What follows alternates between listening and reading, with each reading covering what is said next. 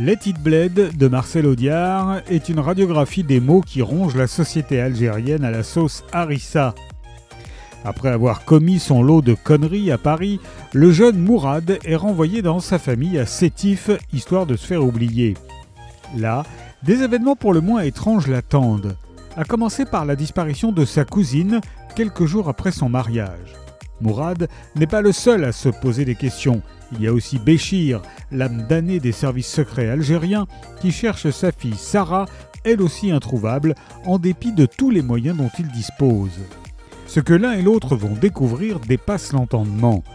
De l'explosion du mouvement des Gilets jaunes à un projet d'attentat à l'échelle industrielle, Marcel Audiard nous offre ici un roman picaresque, provocateur et documenté peignant une Algérie douloureusement patriarcale, où la férule militaire du FLN et la tentation islamiste laissent la plupart des habitants désabusés.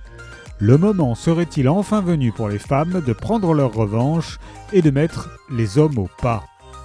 Après 30 ans dans la peau d'un carabin, Marcel Audiard, certes c'est un pseudonyme, a publié Le cri du corps mourant, puis Le cri du corps courant, depuis, il a pris du coffre, a perdu quelques tifs, il a surtout perdu toute volonté d'apaiser le masochisme civilisationnel ambiant.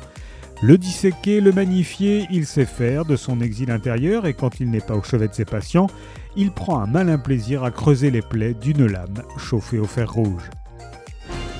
Let It Bled de Marcel Audiard est paru chez Borderline.